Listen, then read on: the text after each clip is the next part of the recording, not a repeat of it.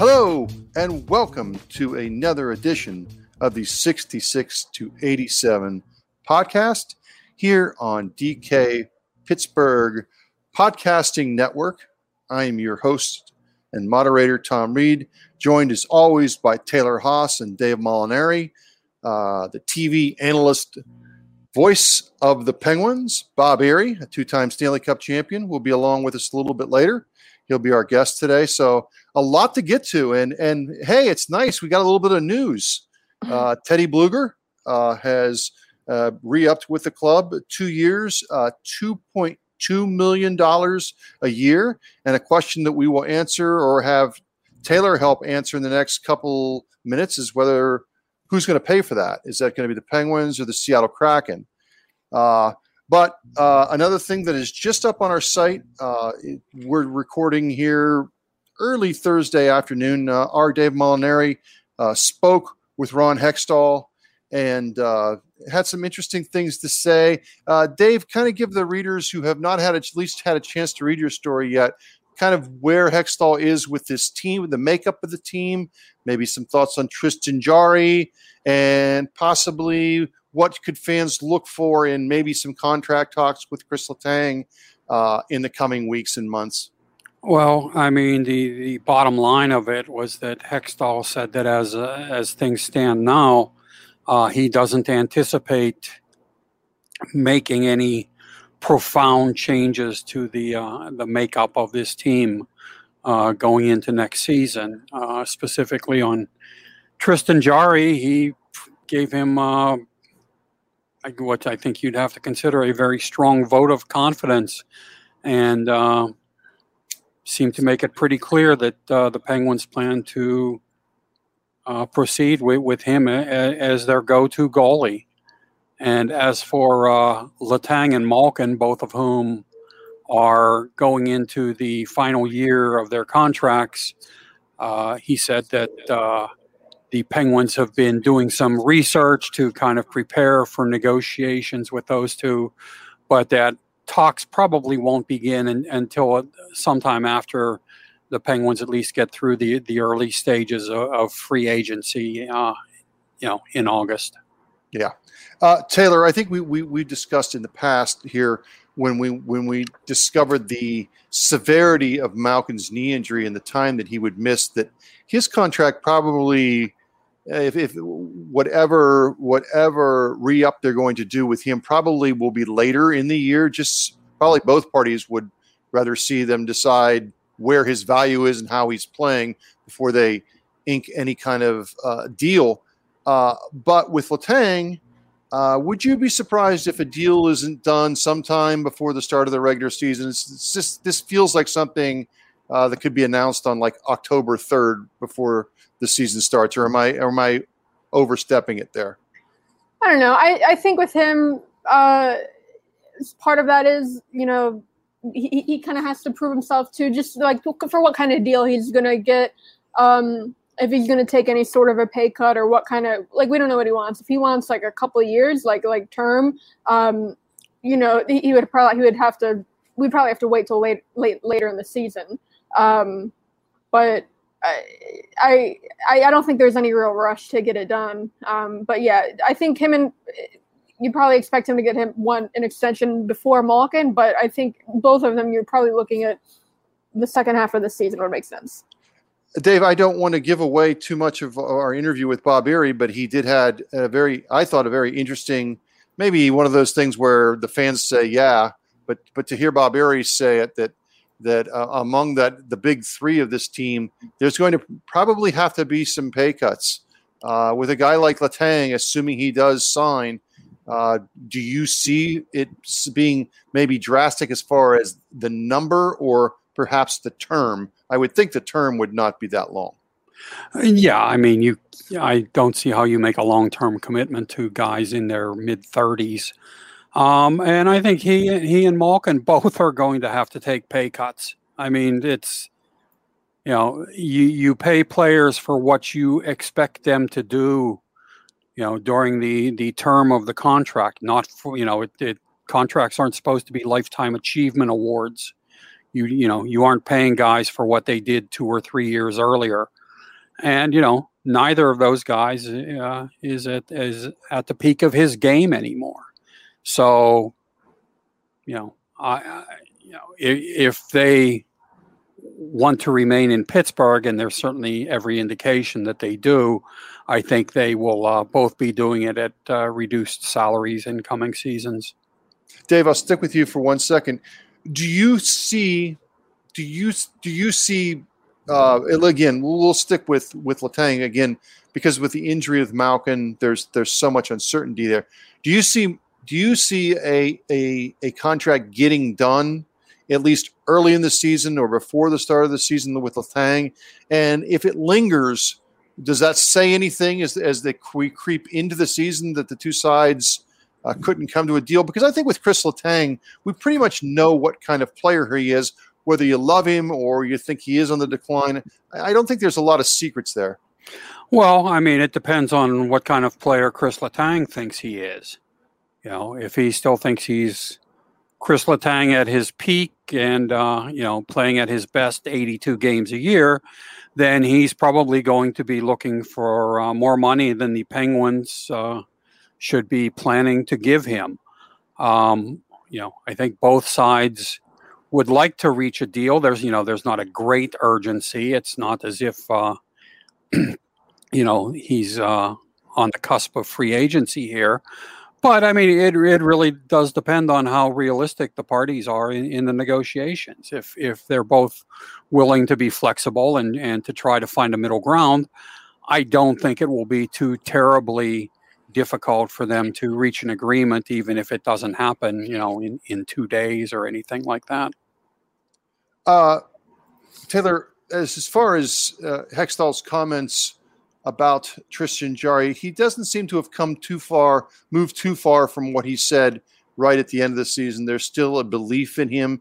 Do you believe that that's what Hextall thinks, or is that really kind of what he's saying right now to the public and uh, kind of a boost of confidence? Or do you think Hextall really believes this is a kid that definitely deserves a second chance and is going to uh, going to get it, uh, assuming they make the playoffs again next next spring? I think it it would be hard to say what Hextall's really thinking just because he's I mean, he hasn't been in the organization that long, so we we're not really sure how he operates. He tends to keep things, you know, closer uh, to himself. His thoughts closer. Uh, but I I would I would tend to believe that he he, he believes what he's saying about Tristan Jarry um, because I mean we've talked about before. Jarry is young. There's such a you know small sample size, and he has you know he has been really good in the regular season. Um, so I, I don't know if you know you look at this past playoffs and you just write him off completely. I think you, you give him another shot. Um, so I think you know in this case maybe Hextall is you know actually saying what he believes uh, and he is confident that Tristan Jarry can rebound. Um, but it's hard to say just because we're we don't know Hextall that well yet. Dave, what do you think the level of the franchise's confidence in is in in, in Tristan Jarry coming into a new season? Well, I mean, I'm willing to take Hextall at his word until he proves to us that we shouldn't take him at his word. Um, you know, he's been uh, reasonably forthcoming and candid, uh, you know, to this point. And so, you know, and, until we catch him, you know, if not flat out lying, then you know being deceitful. You know, I will uh, continue to give him the benefit of the doubt and assume that what he says about Jarry is an accurate reflection of his uh, his feelings. He certainly could have couched his support for uh, for Jarry more than he did. Yeah, he, he was pretty uh, straightforward and uh, you know verging on emphatic about it. So uh, no, I will. Uh, I will take him at his word. It is such an interesting. It is such an interesting time for these Penguins, and I agree. I, I, I agree with both of you guys, but it's it's an interesting time in that if if this team were just kind of on the come, so to speak, uh, just made the playoffs last year, got bounced, I think there would be a lot more like okay. Tristan Jarry, you know, he can grow into it. Well, we've seen other goaltenders have bad starts. I think what complicates it is the fact that again, whether the window's open or it's rapidly closing or it's it's closed, or well, let's we for the argument is rapidly closing. You can't afford another performance from Tristan Jarry, uh, which he got last year. So that kind of really ramps up the urgency for for him and for the team to kind of get their act together and get beyond the first round for the first time in four years. And obviously, first you have to make the playoffs, and we'll see where that goes. Uh, another person we will see where we goes is is Teddy Blueger, as we led the the, the show with Teddy Blueger, uh, new two year, uh, two point two million per season. Uh, I'm right there, two point two. Taylor. Yeah. Yeah. Okay. Uh, okay. But now the question becomes: uh, Is it going to be here? or is Seattle going to jump in? And, we, I know you guys have heard us talk about this a lot, but it's it's a very interesting uh, point. And then Taylor, you know, she wrote today in her uh, drive column about you know, does it come down to Blueger or McCann? Uh, for for those who haven't had a chance to read it, uh, lay out your piece for us, uh, Taylor. It's so it's about the Blueger because of the Blueger extension. I guess you could look at it two ways. Like, does this do you protect I, I, so the way i led with it is i think this means that they're likely to protect him that might not be the case because it is a very reasonable deal so i led with you know do sign him to this deal because that just makes him more appealing to seattle 2.2 per year. That's pretty reasonable for what he is. I guess you could look at it the other way and say this makes him maybe they could leave him exposed and you know they want them to take him instead of you know mccann or Tanev or one of those guys. But i was i was working under the assumption that this means they're going to protect him um, along with you know kind of the ones I think are given Crosby, Malkin, Guentzel, Rust, uh, Kapanen. So and and Blueger. So then you can protect seven forwards. So then that that last spot it's it, between Tanev and McCann. Um, who would you protect? And I mean, there you could make the case for either of them. They're I mean they both bring very different things. Um, and I what I settled on is I I would have to protect McCann. If it does come down to those two, I would protect McCann. I mean, he led the team in power play goals last season. He can play on the top power play unit and in the top six if needed. Um, and he's four years younger and five hundred sixty thousand dollars cheaper than Tanev. I, I, you know, he's just the better asset, and as young as he is, I think he has the potential to grow into a um, a bigger role. So if the Blueger extension does mean they're going to protect him, I think that means that you know, McCann that last spot, and you might uh, leave Tanev exposed. Hall of Famer, jump in there. Uh, you've Blueger, Tanev, uh, McCann. Those three seems to be the ones that people have the most. I don't want to say trouble with, but certainly debatable, as as Taylor laid out. Uh, where do you go there? Well, I mean, I directly asked Hextall if uh, signing Blueger has an impact on how the Penguins would handle him in the expansion draft, and he very deftly dodged it uh, by by saying no, it it would not change uh, their stance on him. But he did not say what that stance is. My guess is that they will replace him. I can't imagine uh, that Hextall would have been looking to do Ron Francis's work for him by negotiating a contract uh, for Teddy Blueger so that he could play in Seattle. Um, so I, am guessing that he will be on the uh, on the protected list. And if it comes down to a call between Tanev and McCann, I, I go with Tanev. I you know I have uh, very grave doubts about how effective he will be when he's at the the end of the four years he has remaining on his contract, just because of the uh, wear and tear that his style has. But I think he's uh, one of the forces that that drives this team. That he provides an energy that it uh, it desperately needs. Um, so I, I, think that if they were to lose him to the Kraken, it would be a a, uh, significant setback that that goes beyond that of you know losing a typical fourth line winger. And it, it, it in some ways it goes against everything that they have kind of been saying, right? Uh, since they've gotten here, Burke and, and Hextall, that that they want to be harder to play against. They use, I think, size is the the word that, that gets thrown out a lot. But let's be honest, he plays a lot bigger than whatever he is. I, I am not even sure if his his measurements are accurate that, that they that they post. Uh, I I don't know. I I I, think Tanev. I think I still. I know what you're saying, Dave. But I could still see Blueger. I don't know. That's a, that's an interesting. I, I would not want to lose Brandon Tanev, but but but you but Taylor, you raised the point about the power play goals, and that's important. Uh, I guess it does go down to the fact that they're probably they're going to lose a good player. I uh, so I mentioned it in in the story too that you know contracts really matter here. McCann, I mean, he's young. He has one year left on a, on his deal. He makes two point nine four million, and he's an RFA at the end. That's a very like appealing contract um, to Seattle. Um, and then you look, so you look back at the Vegas draft, and Vegas was willing to take on maybe players that you consider overpaid, um, as long as they didn't have a lot of term left. So someone like Matheson, I you know they probably wouldn't wouldn't take because they have a lot of uh, he has he has like you know a couple years left. Tanev, you know, some could argue that he is overpaid at three point five million. Um, and he, but he has four years left on that, so that might be a deterrent for for Seattle because if he isn't a fit there, um, you're stuck with that cap hit for another four years. Whereas someone like you know um, Zucker, his 5.5 million cap is high, but he only has two years left. So um, I mentioned in the story that maybe if you know you protect McCann, leave Tanev exposed, his contract could be more of a deterrent than Zucker's is. So maybe that could lead them more in the direction of Jason Zucker. I mean, we've talked about the merits of Seattle taking Zucker that, you oh. know, he has had, you know, what, a 33 goal season before. Um, he hasn't been a fit in Pittsburgh. That doesn't mean he wouldn't be a fit there. So, you know, he might be worth them taking a gamble on. So that was part of my reasoning too of protecting McCann over Tanev that, you know, maybe that would entice them to take Zucker more um, just because of the way the contracts work out.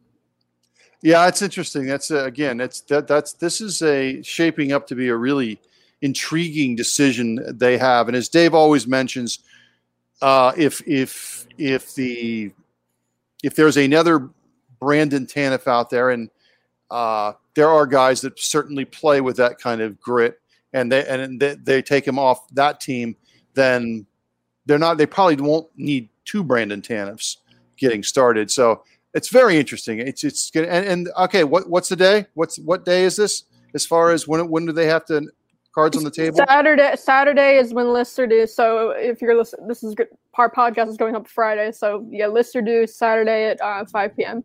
Damn it! Listen to the podcast beforehand.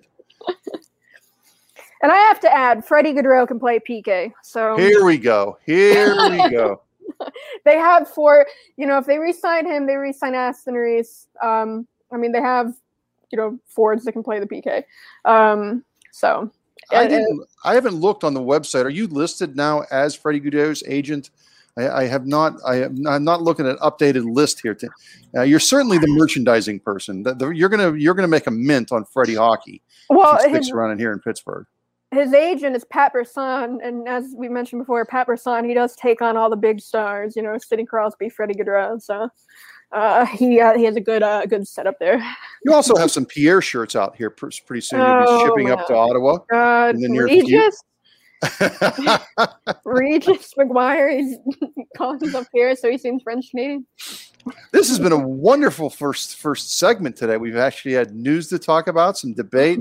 All right, let's move on to the one of the things that we are doing in the off season as listeners to the 68, 60, 87 podcast know, is we've kind of uh, taken it each day, a day on the podcast and, and, and, and, and play, given our kind of player evaluation uh, for that, uh, that day. And today is Kasperi Kapanen, who's back with the organization this year. Um, had a, a, bit of a slow start, but I, I, I, thought had a pretty, you know, pretty decent season. Uh, but we'll let our experts weigh in. Forty games, 11 goals, 19 assists, plus 15. Uh, didn't do much on the power play, uh, one power play goal. Uh, good speed, uh, the kind of type of player that uh, you would think would endear himself uh, to the Mike Sullivan system. Dave, let's start with you. your your overview on on his first season back with the club. I mean, he had a decent season. he certainly is capable of more. Um, I think it's only reasonable that uh, the coaching staff and front office would expect him to contribute more. You know, next season, he you know it it was difficult for him. He not only was coming to a new team, but you know his his arrival in, into the country was delayed because of COVID issues, and you know so you know, there were some uh, mitigating circumstances uh, for him. Certainly, you know, his speed is a great asset. He has a nice shot. I don't see any reason that he can't be a 30 goal guy at, mm. at this level. And uh, you know, he seemed to have a pretty good uh, chemistry with with Malkin. Now, obviously, you know, Malkin's status, especially early in the season, is uh, up in the air. But I think those two could uh, form a pretty effective partnership. Taylor, what say you? Yeah, I mean, so it kind of reminds me of. Do you remember when Alex Galchenyuk came to the team? He, he he told a story about you know how he showed up and he had all of his sticks, um, and Malkin was next to him. Malkin tried out his sticks, and Malkin really liked. And Malkin's like, "These are mine now," um, and he took some of Galchenyuk's sticks to use for himself. So when you know Cap, the way this relates to Kapanen is like Kapanen was kind of brought in expected to be, you know, Crosby's winger, but then he fit really good with Malkin, and it's like Malkin's like, this is mine now. Um, and I mean, they really the, their chemistry, the way it builds up over over the season, the passes they were making, they looked really good. Now again, Malkin, like Dave said, probably not going to be ready to start the season, but um, uh, I mean, the the offense he was putting up, he's you know, he said you know maybe he could be a 30 goal guy at this level. Um, his 11 goals in in 40 games, that's on pace for in a normal 82 game season. That's 23 goals. Um, that's a lot. I mean, this was by far his most you know successful off season offensive offense wise. Um, his past you know full time full NHL seasons, he was kind of at half a point per game. Um, this season he was it was 0.75 points per game. I mean that's a pretty significant jump. Um, and he's still young. He can still keep. I mean, he's the youngest forward on the team. Um, of the of the regular the guys who are regulars in the lineup. He could still keep keep improving. So, um, yeah, I'd even you know if he can't play with Malkin uh, to start, I'd I'd be excited for for him next season to see what kind of steps he takes. Well, in fairness, I mean, I mean, who that's a who can uh, break into the dynastic lineup that is the Toronto Maple Leafs. I think they've won like four or five cups now, so uh, he may find it easier here in Pittsburgh. we will move on. Uh, roundtable coming up. Uh, oh, the Stanley Cup just took a beating this past week. Uh, we'll ask Taylor. Can I go add, ahead, Taylor? Go go ahead. Just with, jump in there with the cup. So we recorded that second segment already since then, Pat Maroon, I don't know if you guys saw, he did say how the cup got dented. Um, so if you saw Tampa, their cup celebration got cut short uh, because of the rain. Um, it started pouring, um, and Pat he, he, he was on like ESPN radio or something, and he said he was carrying a cup and he was kind of running with it, and he fell. Um, and when he like he said he hurt his own back and he dropped the cup. So it doesn't sound like they're screwing around, but he ran with the cup and dropped it. So think Pat Maroon once said about his own skill when he came into the league. I don't know if it was said by Maroon or about Maroon. He said, I could stick handle in a phone booth if I could fit in it.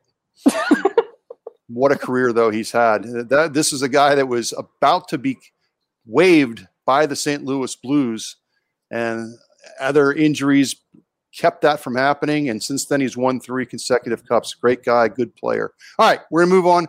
We'll talk about the cup. We got Bob Errey coming. Don't leave us and make sure you're listening to this before Saturday. We'll be back on the 66 to 87 podcast.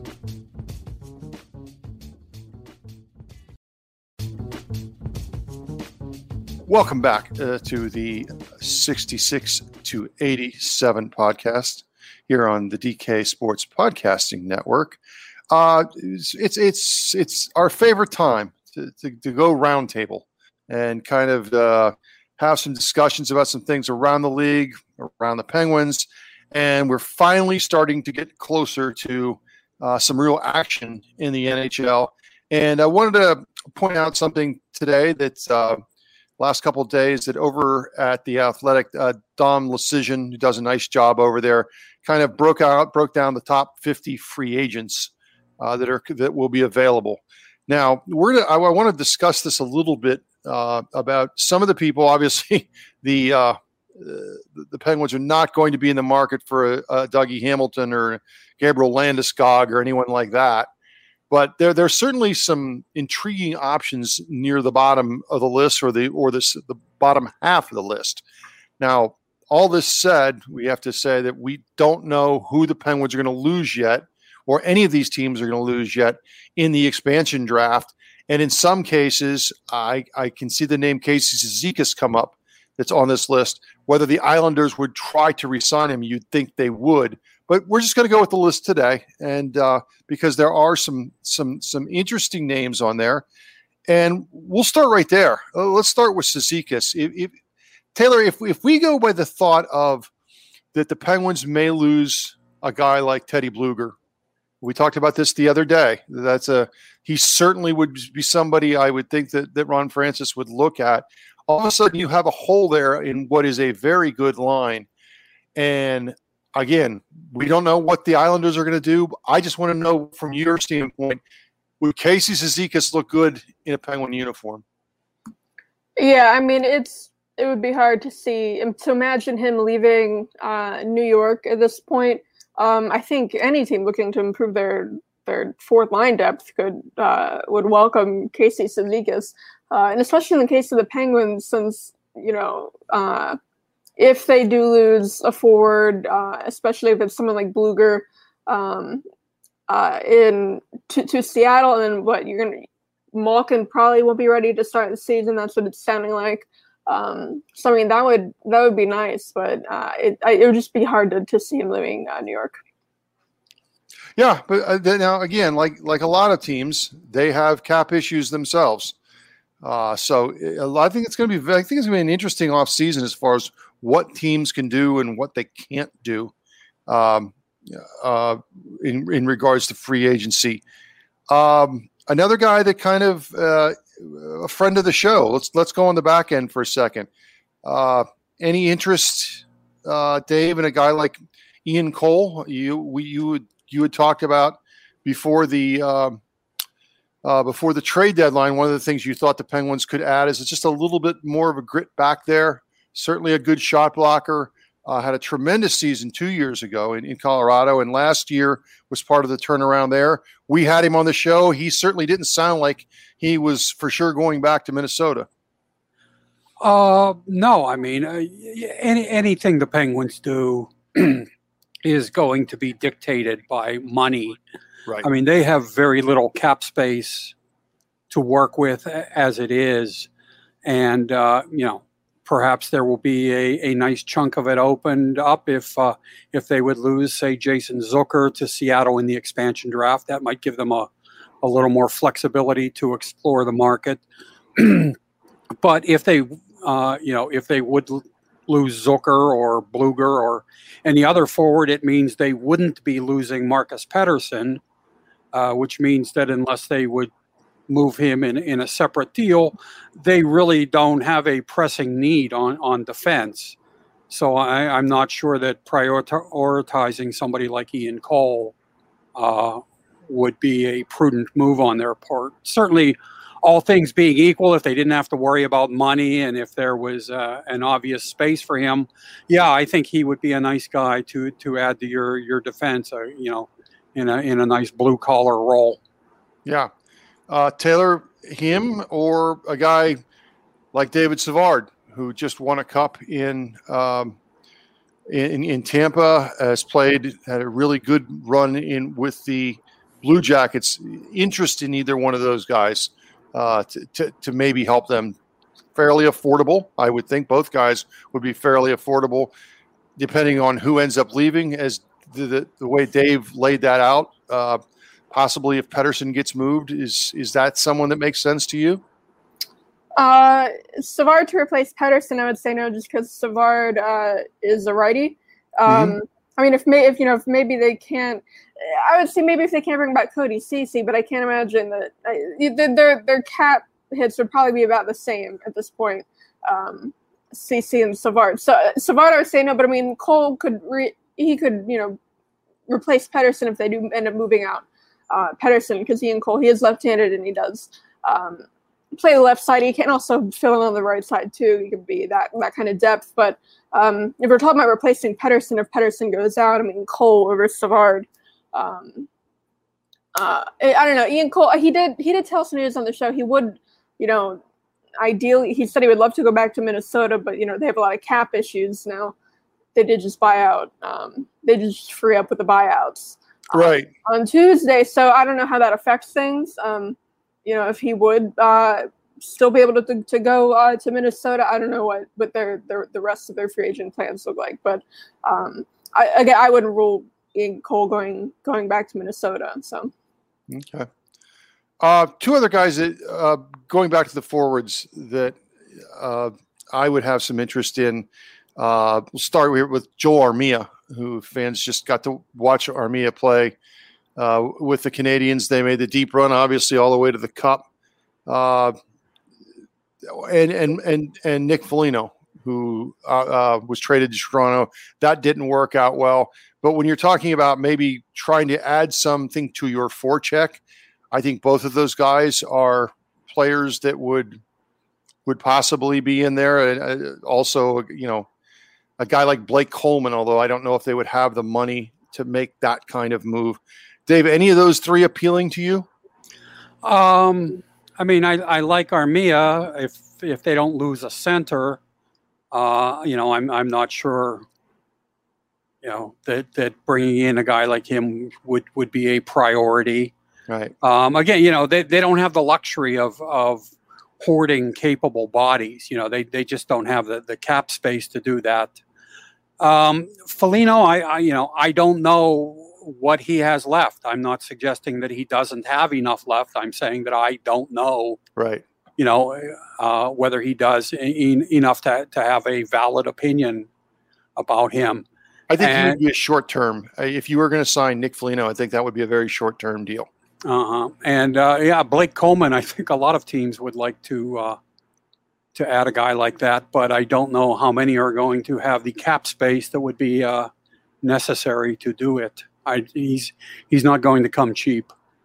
No, and uh, winning two cups. Uh, Goodrow's also available. Yeah, uh, but so both of those uh, guys who came in a couple of years ago and won two cups with Toronto, or I'm sorry, with Tampa, are both free agents.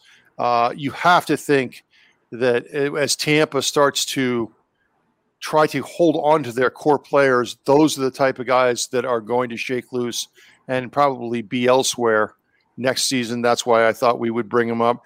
The group of forwards we just the cluster of forwards we just talked about there, Taylor. Any any interest in in, in any of those guys like Armia, Foligno, the like?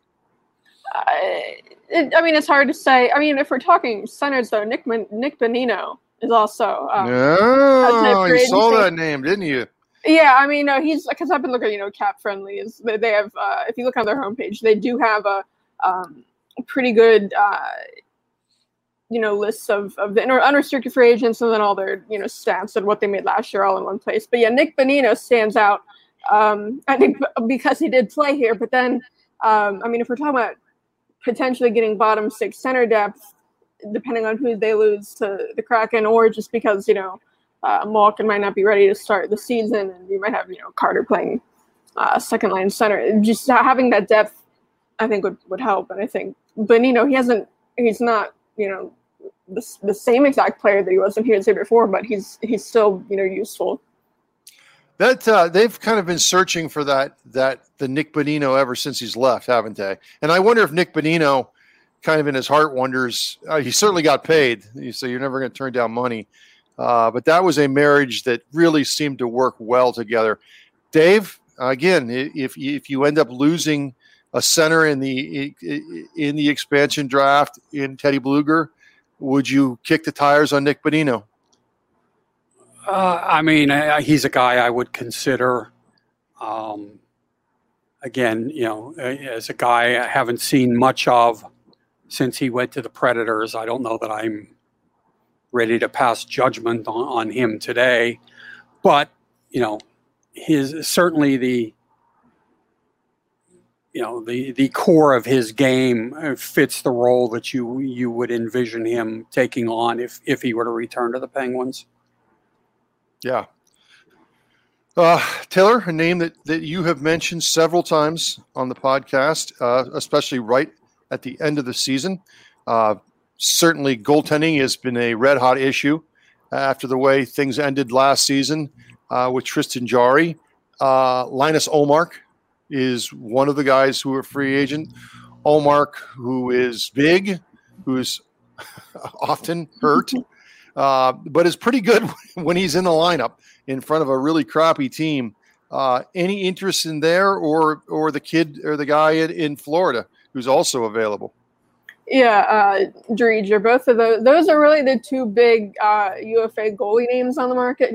Guys who could still, you know, uh, contribute. I think, but with both of them, there's um, the the risk of you know Seattle taking either of them to to be you know like a, a backup or one A one B. But um, uh, Ullmark, yeah, I would I would lean towards. I mean, if because Jarry is, is going to be back. Jarry is going to be the guy. But if they can have a better guy behind Jarry to maybe uh, share more of the load than DeSmith did, or and just to be there, he could push Jarry, but then also insure him. So if you know you do get to the playoffs and he does start to falter, you you definitely have a, a backup that you'd be confident in if, if you could upgrade the backup. Um, maybe more confident in than you would be with DeSmith. So uh, I yeah, I I would I would look at that, see what you know what kind of market it is for them if if they are available and they don't go to Seattle. I don't know that either of those guys has any more of a playoff pedigree than Casey DeSmith does. Well, that was I was know. just going to ask you. Would you is, is, do any of those guys interest you, or would you just stick with DeSmith in this in in in, in this conversation? Yeah, I mean, if they are committed to to sticking with Jarry, then yeah, I mean, you know, they they've got DeSmith for another year on a, on a decent contract. Um, I don't know, you know, I have nothing against Ullmark or Driedger, and you know, perhaps they would thrive in a playoff environment, but that you know, that's an unknown at this point. So I, I don't think you would bring either of them in, you know, you know, confident that that you know they would give you significantly more than Casey DeSmith could. Yeah, well, it's all going to start as we as we mentioned. Uh, it's been a long. It just seems like a long summer already, and we're we're barely into the midpoint of, of July. But again, things are going to start heating up. Dave and uh, Dave and Taylor are going to have a lot to start writing about here in the in the next week or so.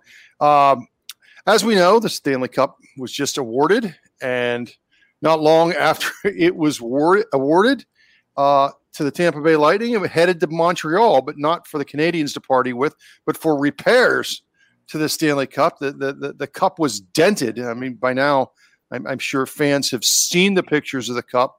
Uh, it was dented uh, in celebration uh, with the Lightning. And it's just the latest in the colorful uh, saga of the Stanley Cup and the abuse that the cup has taken over the years from from from people eating dogs or feeding their dog out of the cup to bathing their kid in it. Uh, there's just no end to some of the indignities our fair cup has suffered. And Dave, I know this is something that that that, that bothers you, and I, I'm, I'm not saying and I don't agree with you on this one. Uh, when you see something like this and see the damage to this thing that these guys kill themselves over to try to win, what goes through your mind? Well, I mean, I, I honestly don't get it. Uh, this is, you know, a trophy that, that these guys claim to revere, to cherish, that they've made it their life's work to pursue, you know, and, and then they use it as a porta potty for their children. They smash it, they send it to the bottom of swimming pools. Um, I honestly, I, I don't get it. And I, I am guessing I have a more extreme position uh, than most on this. I've actually been fortunate enough to be near the trophy several times, but I won't touch it because uh, that's something I figure should be reserved for the people who actually earn it. Um, so as, as I say, I, I, I, recognize that my view is probably beyond that of most people, but I, I really don't understand, you know, abusing it the, the way that, that teams do, including the Penguins. Well, we're going to have Bob Errey on here shortly. We'll, we'll, ask him as well about that and has his views of the cup changed over the years. Uh, Taylor, this is uh, your thoughts on, on this. Uh, we, we already we had Nikita Kucherov uh, last week in, in, in his uh, post game uh, airing of grievances, and now we have more news out of Tampa with the cup getting dented. Where where do you fall in line here? Funny or enough of this? Enough treatment of poor Stanley? I mean, the the cup, you know, taking abuse uh, is dates. That's a tradition that take, dates back longer than the league's been around.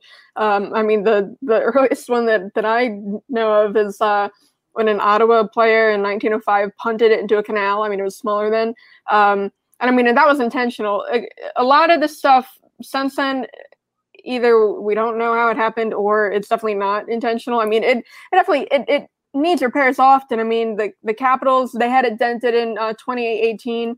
Um, I mean, the, if you look back at it was either 16 or 17. There's a picture of Matt Cullen holding it uh, in some kind of celebration, and it's dented at the bottom. So, I mean, the Penguins and you know the most recent one, I don't think they're doing it intentionally. Um, it's 35 pounds. If it gets knocked over, if it falls over, it's gonna you know get dented. Um, there are a couple of like uh, in 2011, one of the Bruins had it.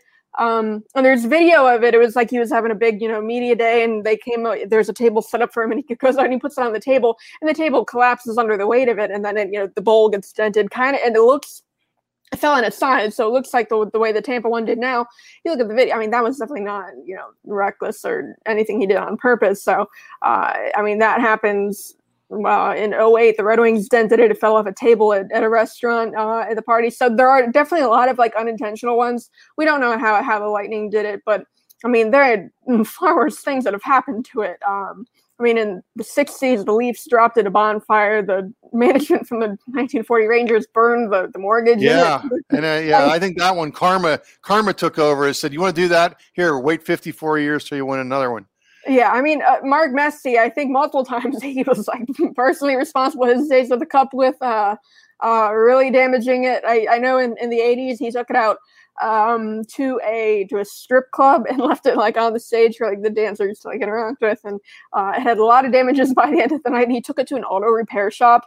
Um, I just saw the reaction on Twitter was funny. It's a lot of like fan, like it was like Montreal fans, like you know, this had never happened in Montreal, but like there are several stories of like this happening when the Canadiens had the cup, or, or people saying like individual players. Like the one I saw was like Steve Yzerman would never approve of this. I don't know why Steve Yzerman came to mind, but um, uh, Steve Yzerman when he had the the cup one one time, he tied a I ready tied a rope around it and took it out on a jet ski.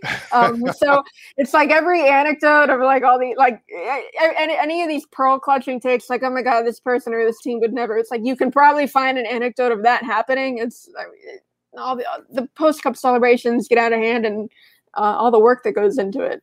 I, I, um, honestly believe there's a stunt cup. I believe there's a stunt cup. I've always well, had the Jackie Chan of, of, of trophies needs a stunt cup. Well, there's three. There's the original. The original bowl was getting too thin, so that's in the Hall of Fame. Like the what the one. Yeah, that's in the Hall of Fame. It's not attached to anything. But then, if you go like right now, if you go to the Hockey Hall of Fame, there's the cup there. That's the um permanent one. I there's that and then the one that the players get and take around all summer that's called the presentation cup.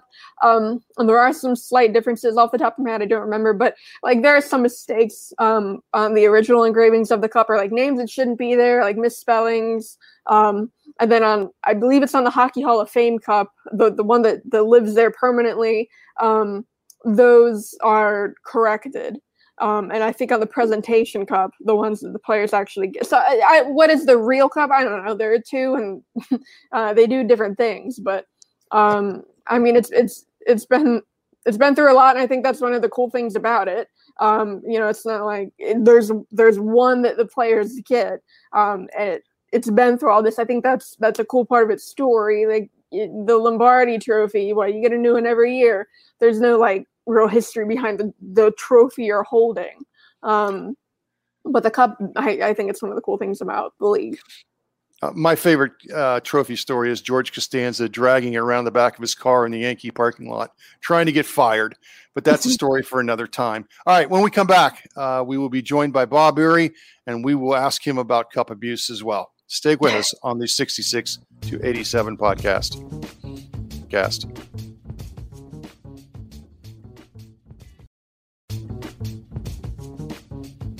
Welcome back uh, to the 66 to 87 podcast. And as promised, uh, the television analyst does a great job uh, on television with Bob Errey is here, and also just as relevant in this conversation, a, a Stanley Cup winner in Pittsburgh, a two-time Stanley Cup winner in Pittsburgh, and the cup is in the news again this week, and not just that Tampa Bay won it, uh, but a, but a, a, trophy that takes all kinds of abuse uh, through its history.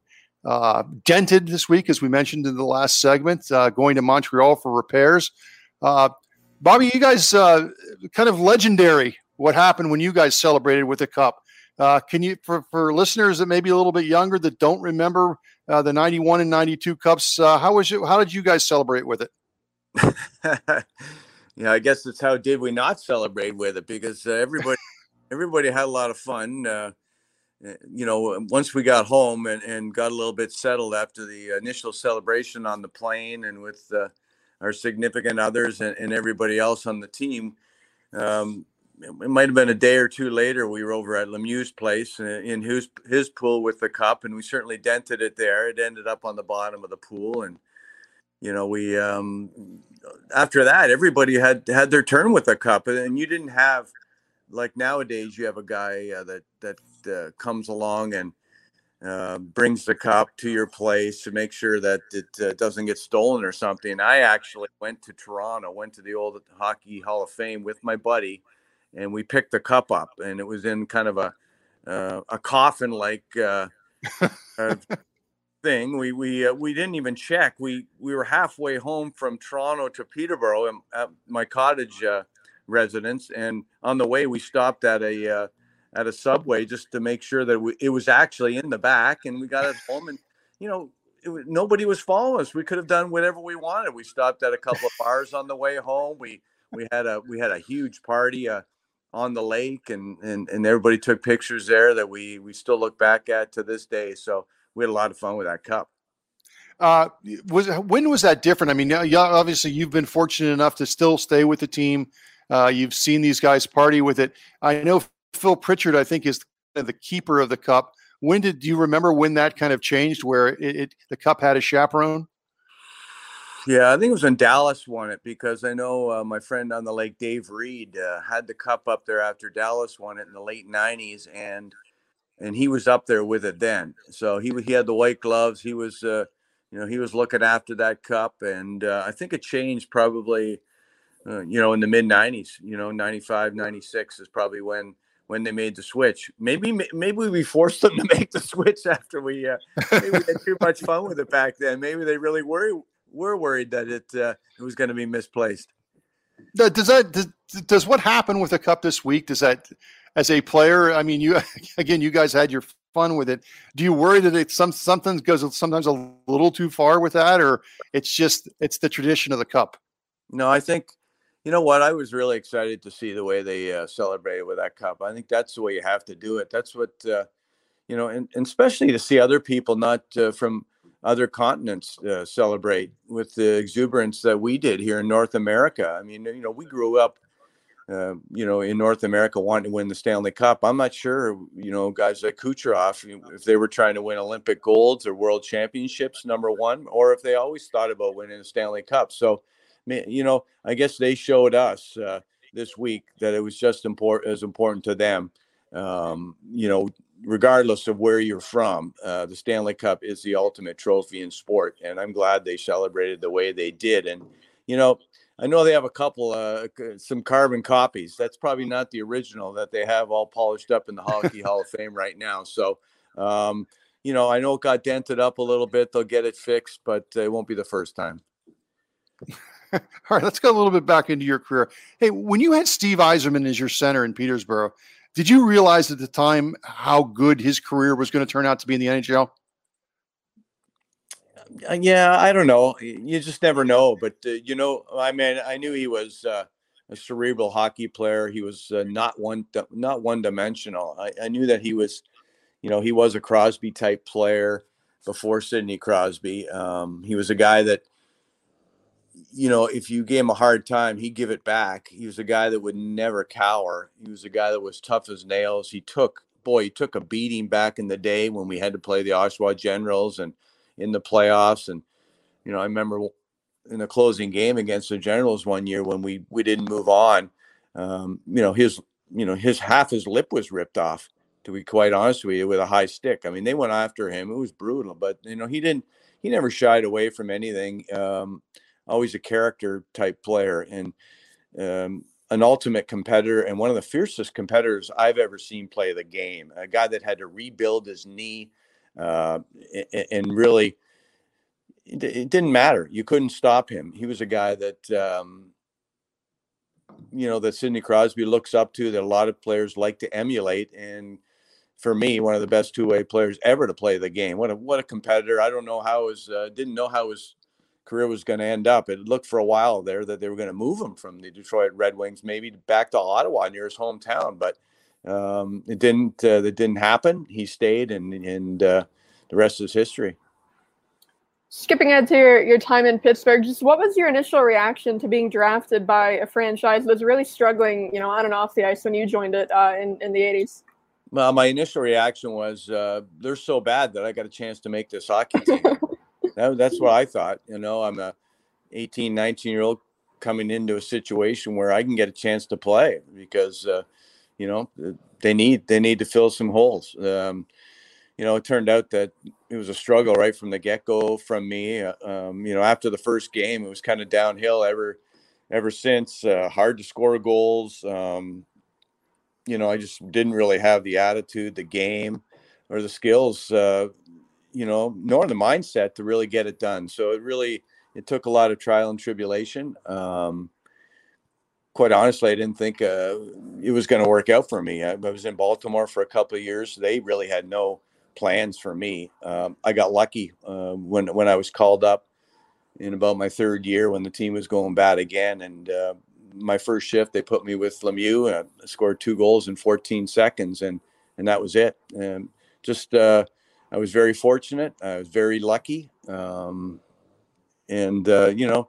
Like I said, uh, I grew a lot in the 10 years that I played in Pittsburgh. I wouldn't trade it for the world, but it, uh, you know, I don't know if I'd wish it upon anybody either. Those first five years, they were uh, they were real, real hard, real brutal, and uh, I was looking to do something else. Looking ahead to that that uh, '91 team, when did you realize that that team was a serious contender to win the Stanley Cup?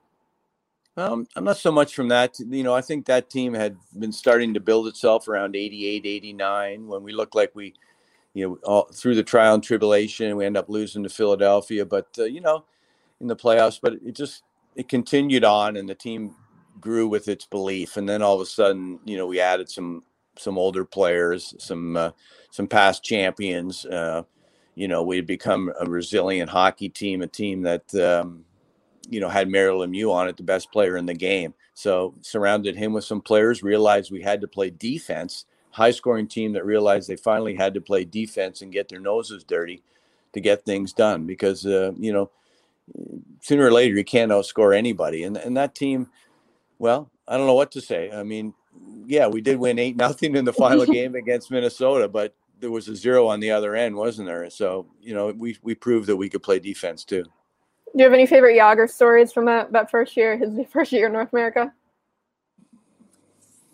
I don't know. I just I you know, I remember when he came in and, and Rick Kehoe was working with him and he didn't look like he could even raise the puck for crying out loud. You know, he could skate. He was, he held the stick differently. He had the long hair. He just didn't, uh, he was a different breed right from the start. But, uh, boy, did he, uh, did he prove everybody wrong? And he was, you know, he just had, you know, he wanted to do things his way and he had a way about it. You know, he was pretty quiet the first year. He knew how to fit in with a, with a group of elder, uh, elder statesman, if you will. But uh, you know, he was uh, he he became quite a leader in his own way, and uh, one of the best puck protectors and stick handlers I've ever seen in the game. You, you touched on the the additions uh, the team made that year. You know, through Terry, just just how big uh, were was the were those you know those guys coming in? What kind of impact did they have? Uh, you know, right away. Which one? Sorry. Just just you, you mentioned the, the trades uh, throughout the year. Um, yeah. Just how yeah. big how big were those? Well, they are. I mean, you know, you think you can win with the with the guys you got, and we did have good players, but you don't trade good players like you know Johnny Cullen and, unless you, you know, you can't get good players back. And uh, boy, there's a lot of a lot of people weren't happy w- with that, including the players that were playing on his line, like the Recchis or the Kevin Stevens. But uh, you know, I guess it's it's it's not always about being comfortable, and uh, sometimes you got to get out of your own skin, and sometimes maybe somebody's got to got to give you a you know a pat on the back, or sometimes it's a little more than that. You know, sometimes it's a little whack to get you going, and, and you know, Craig Patrick wasn't afraid to make a move. Our team needed a little bit of a shakeup. Um, I just think we just needed to be stronger defensively, harder to play against. And you know, when you had guys like uh, Samuelsson or Francis, guys like that, you just, you know, that's what you're getting right away. You're getting tougher to play against uh, in both those players. You're getting uh, some leadership, and you know, you're saying you can give up uh, maybe a power play goal here and there for uh, for a you know a big penalty kill or or somebody that can uh, somebody that can bop somebody on the other team in the nose, and that's what we mm-hmm. needed. I mean, we went against Minnesota at the end, and they tried to absolutely um, everything they could. I mean, seriously, you know, short of short of going to jail. Watch, you know, you look at some of those games now. You you know, people are talking about the games this year in the playoffs. Take a look at the game, some of the final games that we played against Minnesota. That was brutal. Yeah, Dave. Dave. Uh, yeah, Bobby, I, I got a, I got a, I got a, I got a quick question here on the on the trades. One of the trades that you know, again, this was the kind of the anniversary of, of the Cup winning trade, and everyone obviously focuses on the Francis and Samuelsson trade. But but since Taylor asked you about uh, bringing Jagr in, how much did bringing Hrdina in help with Jagr and just maybe the homesickness and help him and and Hrdina ended up ended up helping you. I think he scored a game seven goal. How much did that little trade help you guys?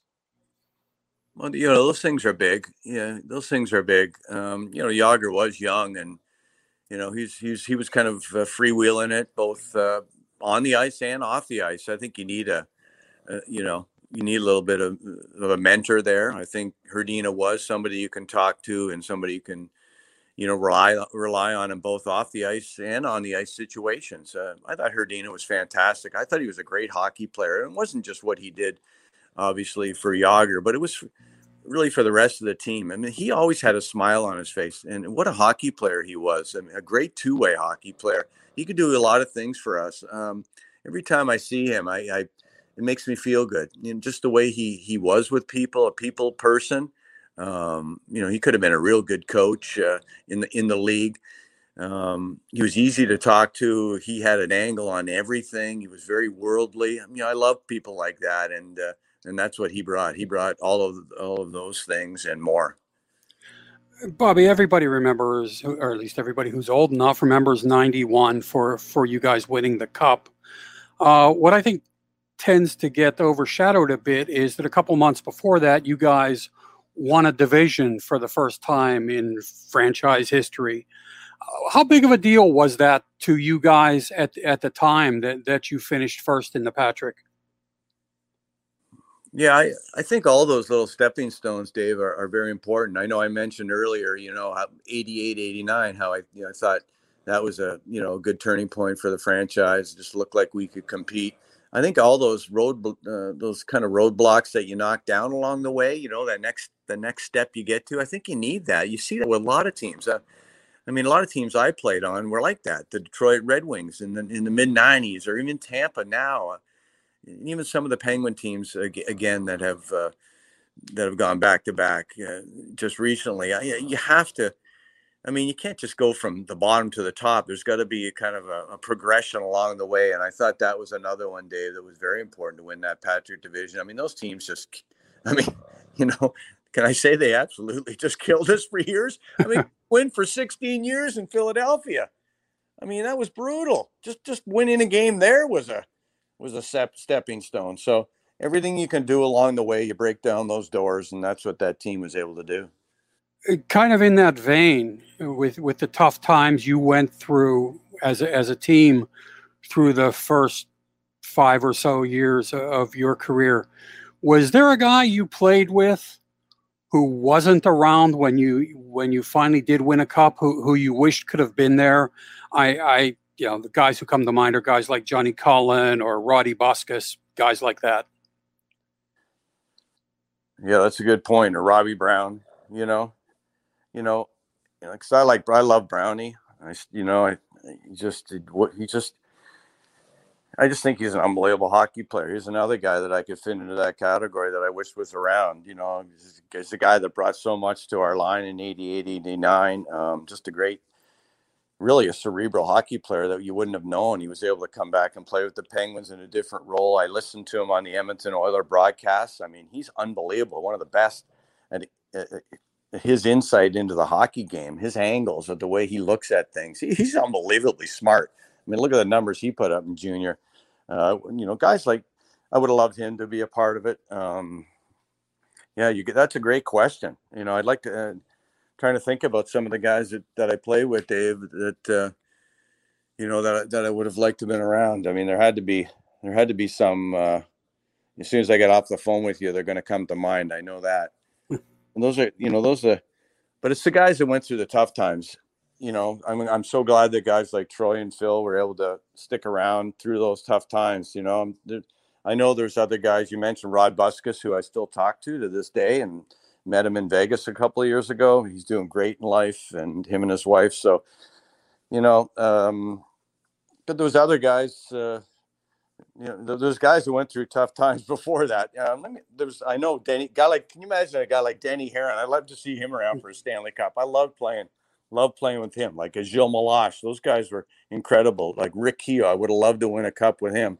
I was with him in the early early '80s. Uh, you know, some of the some of the great guys in the game that um, that you still you still bump into, and um, you know, you, you remember the good ones in the game, and then the other ones, uh, you know, they kind of come and go in your in your memory. But you certainly remember some of the good ones, and those were some of the some of the great ones. Oh, and uh, turning the page uh, to to the current team, Bobby, do you think this group can seriously contend for another cup? And if so, you know what has to happen to make that possible? Well, they have to. You know, you can't be paying. You can't be playing three players, at least three players in their mid 30s. It might be four this year the amount of money you're going to be paying them. I mean, somewhere along the line, if these players are going to stay with the Penguins, they're going to have to take a reduction in salary. I know, uh, you know, that might be ha- that might be coming for one of them if they're going to stay a Penguin. But you can't, obviously, you can't play pay three players, you know, upwards of ten million dollars a year. Um, you know, unless you know, unless they're in their prime of their uh, careers, and uh, it's pretty hard to have three players on the same team that would be in the prime of their careers in their mid 30s. That's just impossible. So let's talk reality and realize that there's going to have to be, you know, you look at all the teams that win, and it's a, it, you know, they win because they win with four lines. So you can't be top heavy anymore in the game and expect to win. And you have to be able to filter some of those dollars down into your third and fourth lines. And it's going to be hard to do unless somebody's willing to take a pay cut on this current roster. You know, you're just going to have to make changes, Dave. I've said that for, I've thought that for several years here now. I I don't know what they're going to do here moving forward, but um, you know that's why you're a general manager uh, in this league is to make the hard decisions. And uh, you know, um, you know, I think Jim made them prior. I thought he did a tremendous job here. I don't know why he had had to leave. Um, you know that'll come out somewhere down the line if it hasn't already. But I, um, you know, these this new uh, regime, they're going to want to put their stamp here on this hockey team, and they're going to make changes. There's no question about it. I don't know what they're going to be, and it could happen as soon as tomorrow. But there's going to be some there's going to be some changes made here. I don't know how drastic drastic they're going to be, but I wouldn't be surprised. Um, you know, if they make uh, if they make uh, one of those uh, blockbuster deals. Yeah. Good stuff, Bob. We thank you so much for for having you having you on, and that is it for this edition of the 66 to 87 podcast uh, for Bob Errey and for our panel, Taylor Haase and Dave Molinari. This is Tom Reed. We'll see you next time on the 66 to 87 podcast.